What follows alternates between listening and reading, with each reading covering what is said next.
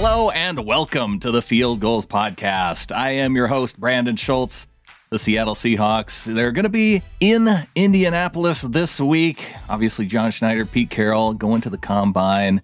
We've got draft talk coming up. And because we are talking draft, we are talking to EJ Snyder of Bootleg Football. He's at the Draftsman FB on Twitter. And also, you can find him on Windy City Gridiron, the SB Nation show, Bears Over Beers. EJ, welcome back to the show.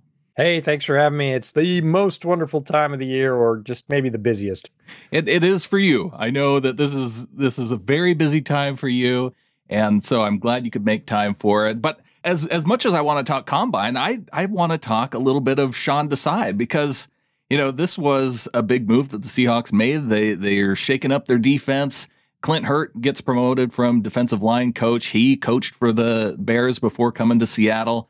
And now they bring another Bears coach in Sean Desai. He was the defensive coordinator last year, and now he is the associate head coach and defensive assistant uh, for the Seahawks. So I, I don't know how they're making the titles work, but everybody's working together anyway on defense. I'm sure this will be fine. Yeah, I, I wouldn't worry so much about the titles. In fact, I wouldn't worry much at all. This is really exciting stuff, or it should be for Seahawks fans.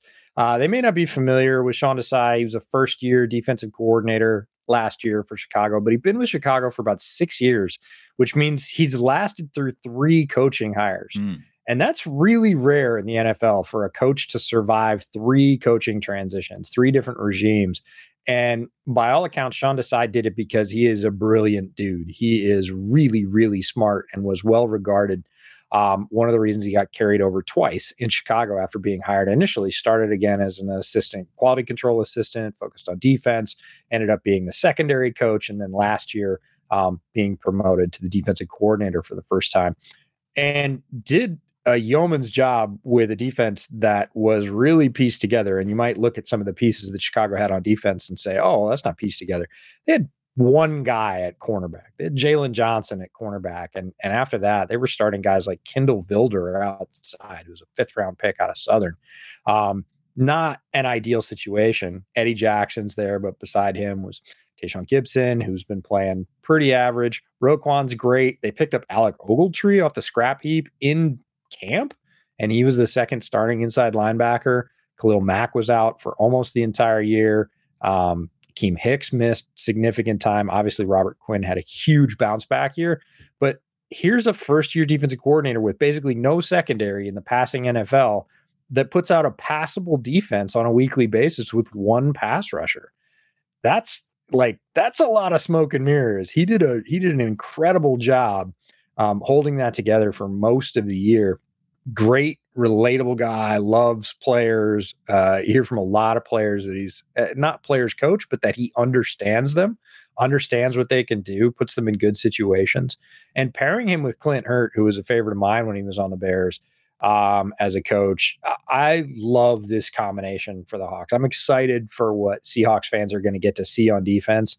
Uh, you and I have talked in the past. I'm not a huge Ken Norton Jr. guy think he's a good coach. I don't think he's necessarily a great coordinator, and he always seemed slow to adapt um, throughout the season and throughout games.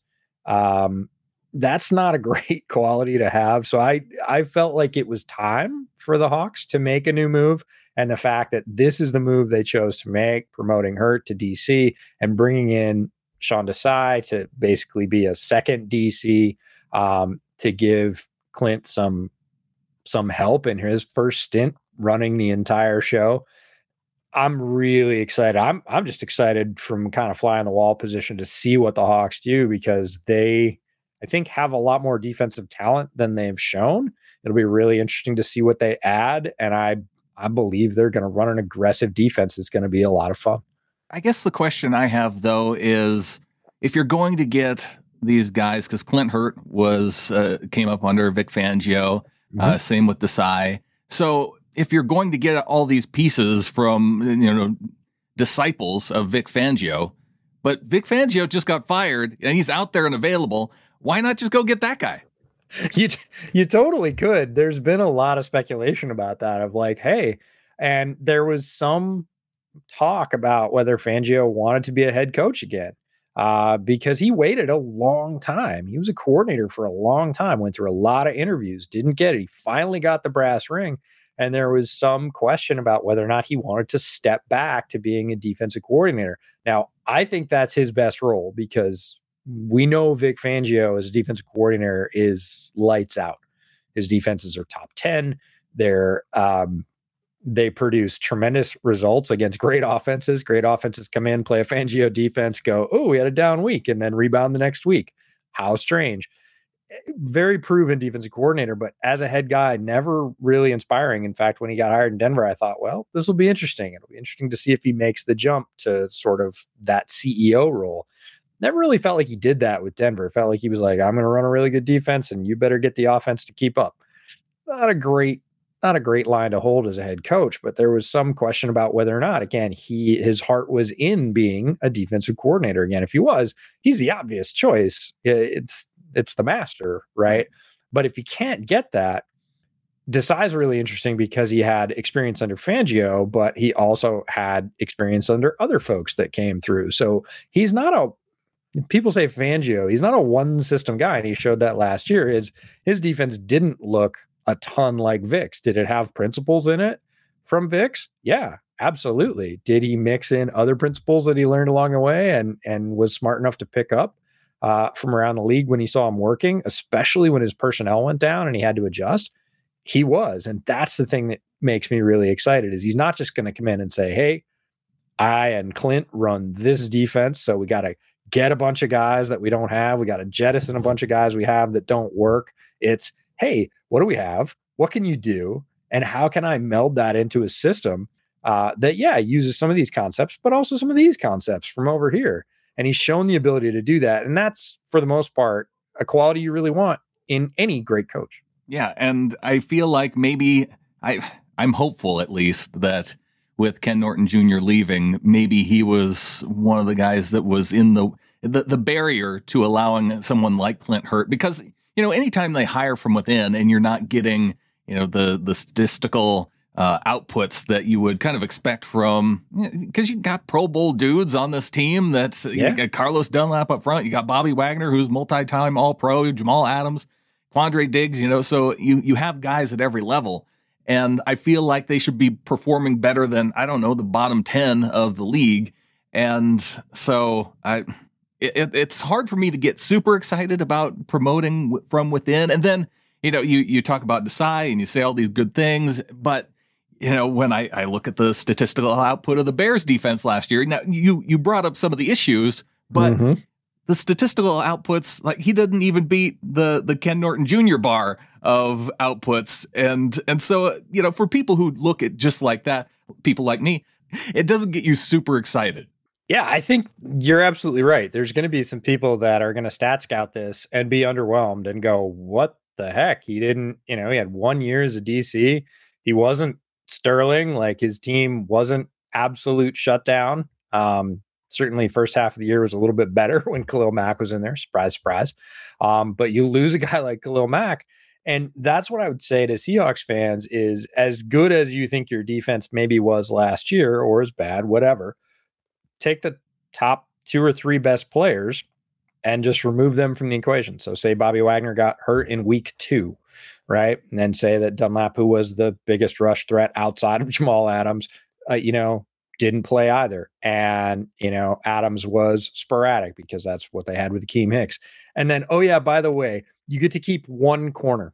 Whichever corner you like, you get to keep him.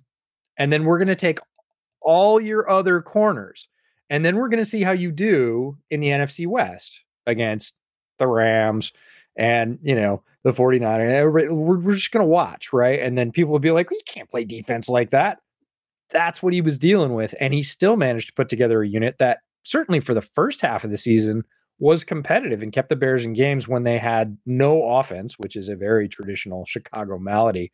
Um, the fact that he was able to, again, patch something together that held up week after week is pretty amazing. Well, I am I'm hopeful, like I said, and I'm I'm at least I'm, I'm grateful at least to have that perspective of a Bears fan, and so we're going to see how that's going to look for the Seahawks in this upcoming year. Coming up next, we are going to talk about the NFL Combine, going to be happening this week. and this weekend. So we'll hit that after the break.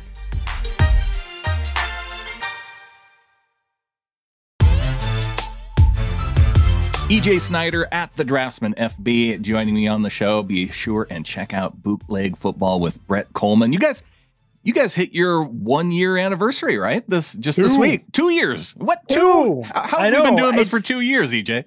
Time flies. It doesn't seem possible that it's the second year. And we just recorded a show last week, and I was I'm at the point now where I can go back to last year's agendas and and just update them and I was going to last year's and I was like, that was the second one because it was a show we did right after we started. So I was like, this is the third one. Um, time flies when you're having fun doing cool stuff with your friends for sure. Um, doesn't really seem possible that it's been two years, but, yeah, but here we are. I know. I, I was I, I knew that it, it was an anniversary, but gosh, here we are, yeah. two years. Well, the combine is coming up this week, and you know we mentioned at the top of the show, it's a busy time of year for you. I, am curious though with these drills, and, and you've been doing this for a while, because uh, even even before uh, obviously bootleg football started. But I, w- I want to know what position group do you get the most out of when you watch combine drills? Because I know some people, you know, you say, okay, 40 yard dash, yeah, run real fast in a straight line. How often are you going to do that unless you're mm-hmm. a wide receiver just trying to burn by a dude? But there have to be like certain positions that I know that you you get a lot out of, or else, I mean, why would they even do them? Well, there is that question, and you hear that from agents a lot. Um, this year, it's the bench press. Uh, they were trying to eliminate bench press because bench press is not really a quote unquote football move. Um, not something, it's just a standard that people have used to test strength, but it's not really functional strength that you use on the field. And there are other ways that you could test that. Um, but that would be a big change. So mostly they do it for apples to apples comparison to be able to go back 10, 20 years and say, hey, what did this player do versus what players did 20 years ago at their position? And in terms of the drills that are most useful, it's really dependent on position. There are position specific drills where you really care. Um, and ones where you don't care. Like you said, uh, if you have, I don't need center, to know how much my kicker can bench press. That's that's right, kickers and bench pressing. Um, but occasionally, punter comes along and throws up twenty reps, and you're like, well, he might make a tackle. Uh, but in terms of like your center, you don't need to know how fast your center runs a 40 yard dash because your center's most likely never ever going to run 40 yards. Um, but there are drills for certain positions that you really do care about because there are minimum thresholds um, and I think a lot about the explosion drills for more athletic positions, specifically like edge.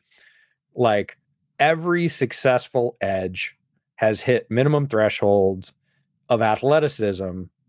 And the ones that haven't, there aren't any examples of like, well, this guy was really slow and didn't turn well and he's still a great edge. There just aren't. Yeah. So if a guy doesn't hit those, they're like eliminators. It's it's not that you completely don't consider him. Maybe he slipped, maybe he had a pulled hamstring, whatever. But if everything's above board and a guy doesn't hit that threshold at that position, it is a devaluing factor. You have to consider, hey, nobody in history has run less than a blank three cone and ever gotten more than eight sacks and I'll say the A word. That's analytics, right? That's taking data and applying it to performance and saying there's a correlation here and it's strong or it's not strong. And in certain positions, certain drills, the correlation is really strong to a few drills. So you have to know what those are and then watch them. Um, in terms of the drills, drills, not just the testing, um, I get a lot out of what they call a W drill for defensive backs, which is where a defensive back will backpedal which is of limited use too because they've changed it up a little bit. Guys, guys don't do straight back pedal anymore for the most part. So they're like, why are we still doing this? But for me, it's a great drill to see hip flexibility and how their feet work because they go back and basically a coach will point um, at the point where they're top of their back pedal and they'll either break right or left at a 90 or they'll break right or left coming back towards what would be the quarterback at about a 30 degree angle. And so they have to react to a dynamic thing, which is a football move. They're going to have to do that. Um, and you just get to see how quickly guys can adjust, how fluid that looks. And every year, there's a few guys that uh, maybe I haven't watched yet. Maybe you're from a smaller school or I just haven't gotten to yet because of time. And I just put a mark next to him because I'm like, that guy knows how to move. And in that position, you really know how to, you have to know how to move. Um, in that particular circumstance. And there are guys like Jordan Fuller, who ended up wearing the green dot for the world champion Rams. He was a safety out of Ohio, wasn't super well regarded. Uh, you know, he was in his own program, but from the draft community, he was probably a fifth rounder, but he was a team captain and he moved really fluidly. Didn't run super fast, but again, he was above the minimums. Mm-hmm. He was functional. And I was impressed with how he moved and how he was just composed and balanced in that drill. And I just sort of put a check next to his name. Another guy was a guy named L'Jarius Sneed, who ended up being a low round choice of the Kansas City Chiefs and came in and played extremely well as a rookie. And everybody's like, where did this guy come from? He was another guy at the combine that I marked off and went, he's got good size. I got to go back to his tape. He's moving really well at that size. So that's a drill for me that I get a lot out of. Um, I like the gauntlet drill for wide receivers. I don't I don't think it really tells you a whole lot of things, but it is dynamic and they're making a football move over and over again. The gauntlet drill is uh, two rows of passers, basically about 10 yards off a center line. Um, wide receiver stands in one place. First guy throws a ball at him. He pivots 180. Second guy throws a ball at him. And then he runs right down the line and he takes alternating passes from the right and the left. So he has to turn, catch a ball, drop it, turn, catch a ball, drop it it's not you know overly correlated to what's going to happen on an NFL football field, but you do see again fluidity. You see the eyes, you see the hand-eye coordination, um, all things he's going to need. Again, if somebody does average in that drill, doesn't really tell you anything. Somebody drops five of seven balls, like oh, okay, I'm going to go back at his tape and look. Did he ever have contested catches? You know, um, was he always wide, wide open and basket caught the ball? Again, not something you're going to do in the NFL. So it's more position specific and it's pick and choose. Stuff like the 40s, it's a popcorn drill, right? People bet on it. It's fun to watch.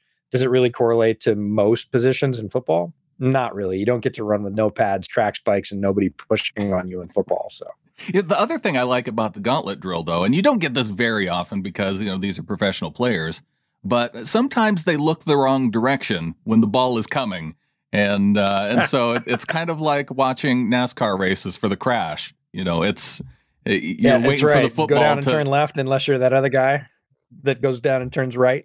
Um, and it is funny because they get more than one one run through it. So occasionally you do see a guy get flustered or drop a couple balls or get hit in the back of the head or you know sort of not take off when he's supposed to start running something.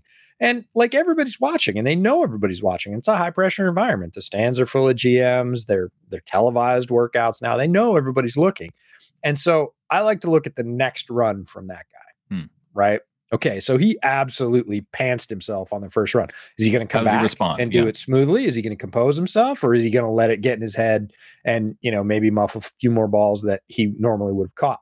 It's just little things like that. Nothing's; uh, those aren't eliminator type drills, um, but they're interesting, and you could pick up little things about how guys react and how they maybe deal with pressure so if someone is watching the combine for the first time, uh, what what do you recommend to them as kind of like the easiest ones to get into from a fan perspective? You know, um, getting a feel, just watching them in general, because the cool thing about combine drills is they usually show multiple guys in a row, like a group going through a particular drill, and whether that's uh, like a broad jump, which really tests explosion, and that's useful for everybody that has to accelerate quickly, running backs, wide receivers, also useful for guys like linemen, offensive, and defensive linemen, edge players, things like vertical jump. You know, obviously that has a direct play in in wide receivers and defensive backs, but it's also a, a measure of you know how much how quickly you can accelerate mass, mm-hmm. right? And that's a thing for offensive linemen. So their numbers might not be staggering because these guys are 300 plus pounds. So they might be jumping in the high 20s or maybe the low 30s, but just getting an idea for, oh, an average for an offensive lineman, because I've watched 10 of them do it, is about, you know, high 20s, low 30s. And then somebody comes along and jumps 36 at 315. And right. you're like, oh, okay. Look that, at this guy. That guy's closer. a good athlete. Yeah. Um, but you just kind of have to watch uh, multiple guys do it and then get a sense for, oh, that's a good mark or that's not a good mark. And you can look that stuff up.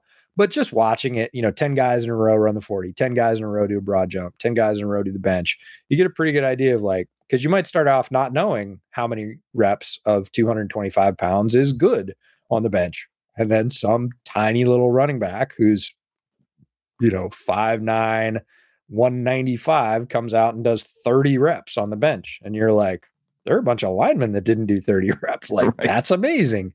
Um, so it's more about getting consistency and sort of seeing what's mm, regular or average for a position. And then you're going to be able to sort of spot those outliers, good or bad, and go, ooh, that's uh that's a lot lower than everybody else, or wow, that was a lot faster than everybody else. There's always the things that I look for. I think of running back drills in particular, where you're able to get some of those intangible type things of just the way guys move, and you can you can tell which guys have you know more of a, a head fake ability to them. Mm-hmm. Just have a little bit. I, I don't know. Wiggle uh, is a yeah. is a word that people throw out there, but you can you can kind of get a sense for some of those things too. And yeah, they aren't going up against anyone, but you can definitely see which guys just have a little bit more of those those movement abilities too.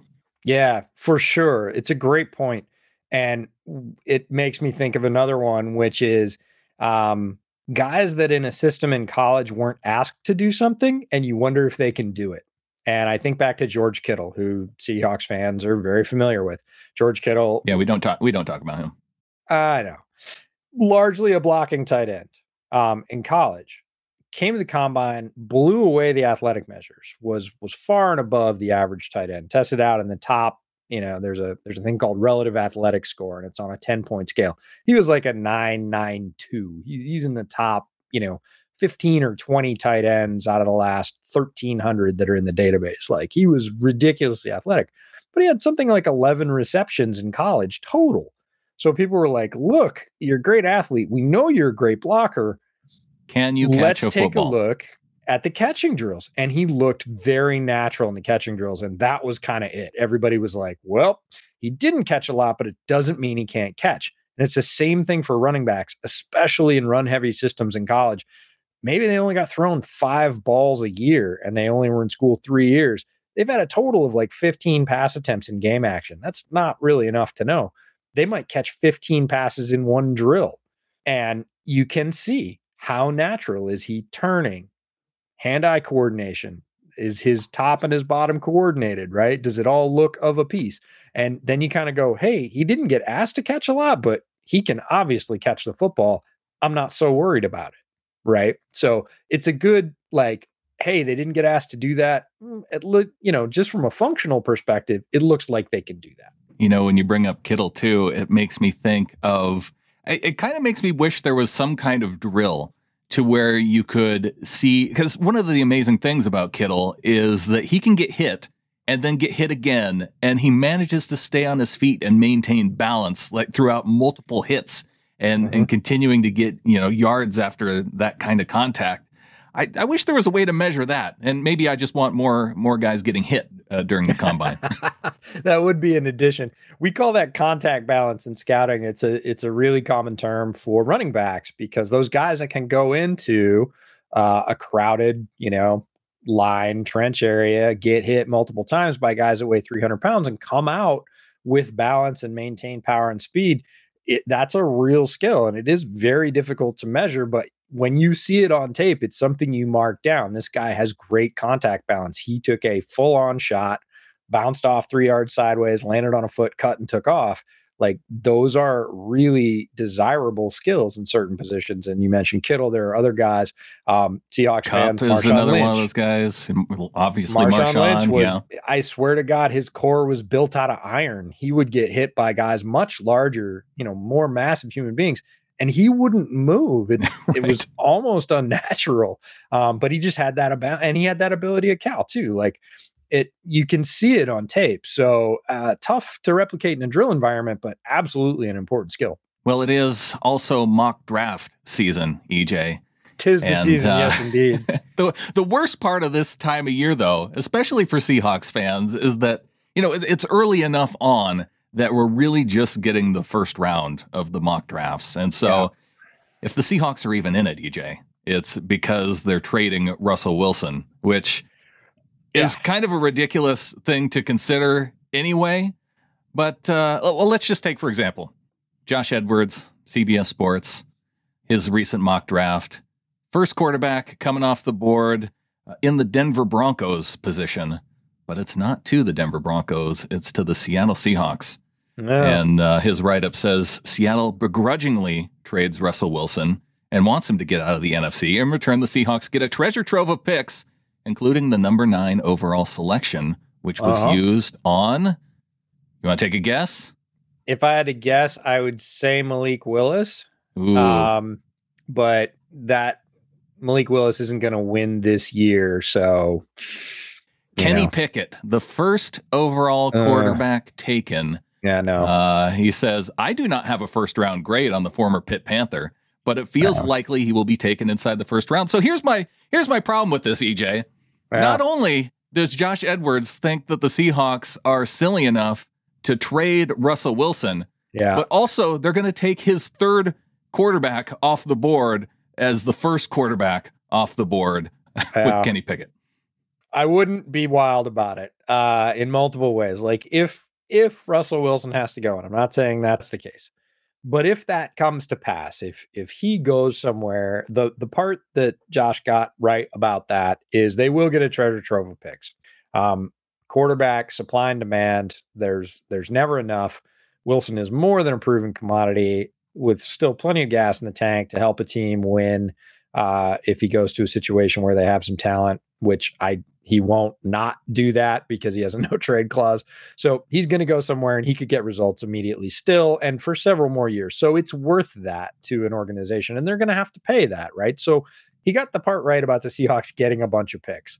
Um he didn't get the Pickett part right. Like I like Kenny Pickett and he would be a fine bridge quarterback in my opinion or low level starter. I would say somewhere in the 20s with the expectation that he is going to maintain, think, um, you know, Jimmy Garoppolo levels is, is, you know, that a little bit better, but that that's about where he is. He's not going to be the superhuman um, Josh Allen. He's not going to be the very cerebral and plus athletic Joe Burrow. Like he, this is not a guy that is going to make a difference by himself. If he comes into a loaded situation, which I would not call the Seahawks loaded right now on offense, he's a guy that could move you forward pretty quickly. He's very experienced. He has a good enough arm.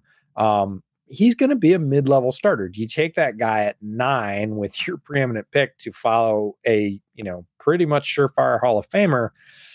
I don't. I don't think you do. Yeah, well, and my thinking is is that if uh, if that quarterback were available in this draft, I don't know, maybe the Lions would have taken him off the board already by the time number nine rolls around.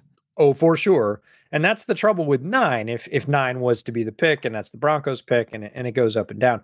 Um, you know, really nowhere in this particular draft are the Hawks going to find a guy that is going to be at or near Russell Wilson's level in the next year and a half.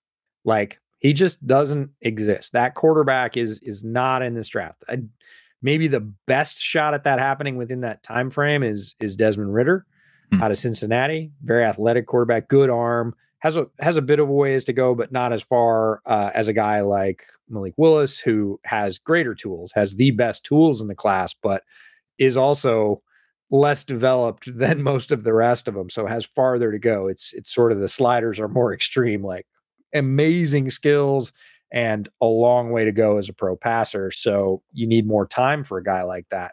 Ridder's a little bit closer, might get there if he gets there again. Quarterback in general is a crapshoot, but it would it's going to take a while. Like it's not going to happen this year. Rookie quarterbacks, even if they are great, think uh, Justin Herbert. Justin Herbert broke a bunch of rookie quarterback records. The Chargers didn't do great his rookie year. Like that, that's the best in a lot of ways, best recent rookie quarterback season in a long time.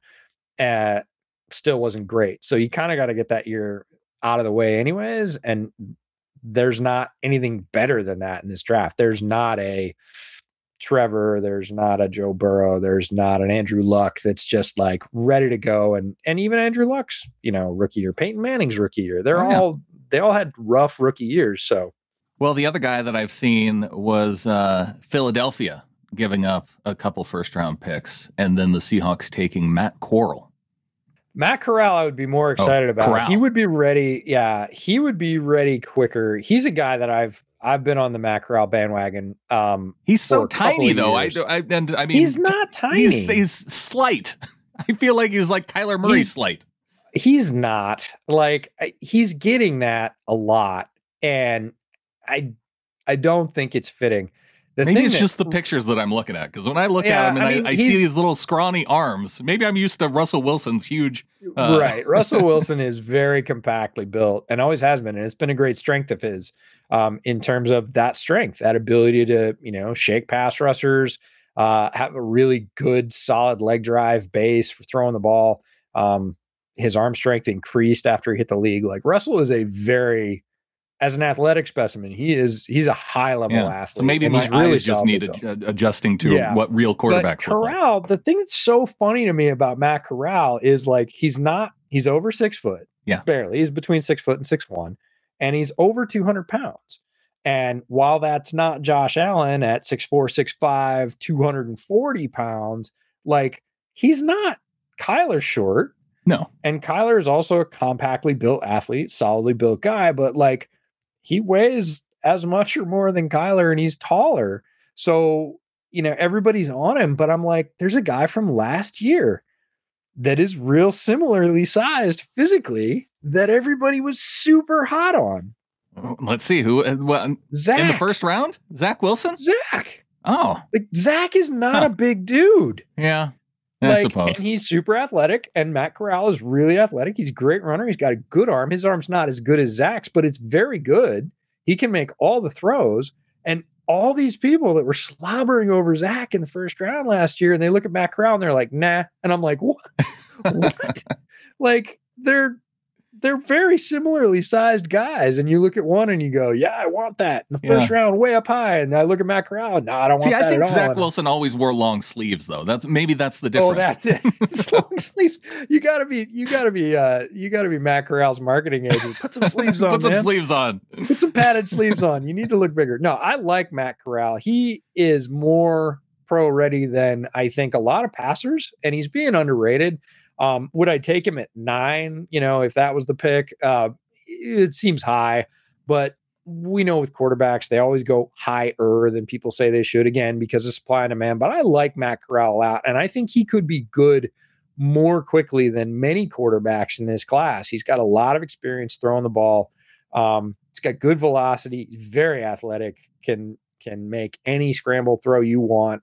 Also plays very well from structure in the pocket. Um, there's some consistency issues, but in terms of being accurate and being able to throw pretty much every pro ball, he's right there. And people are sleeping on him. He's he's one of my you can tell he's one of the quarterbacks I like a little bit better in this class, which is a down class for quarterbacks.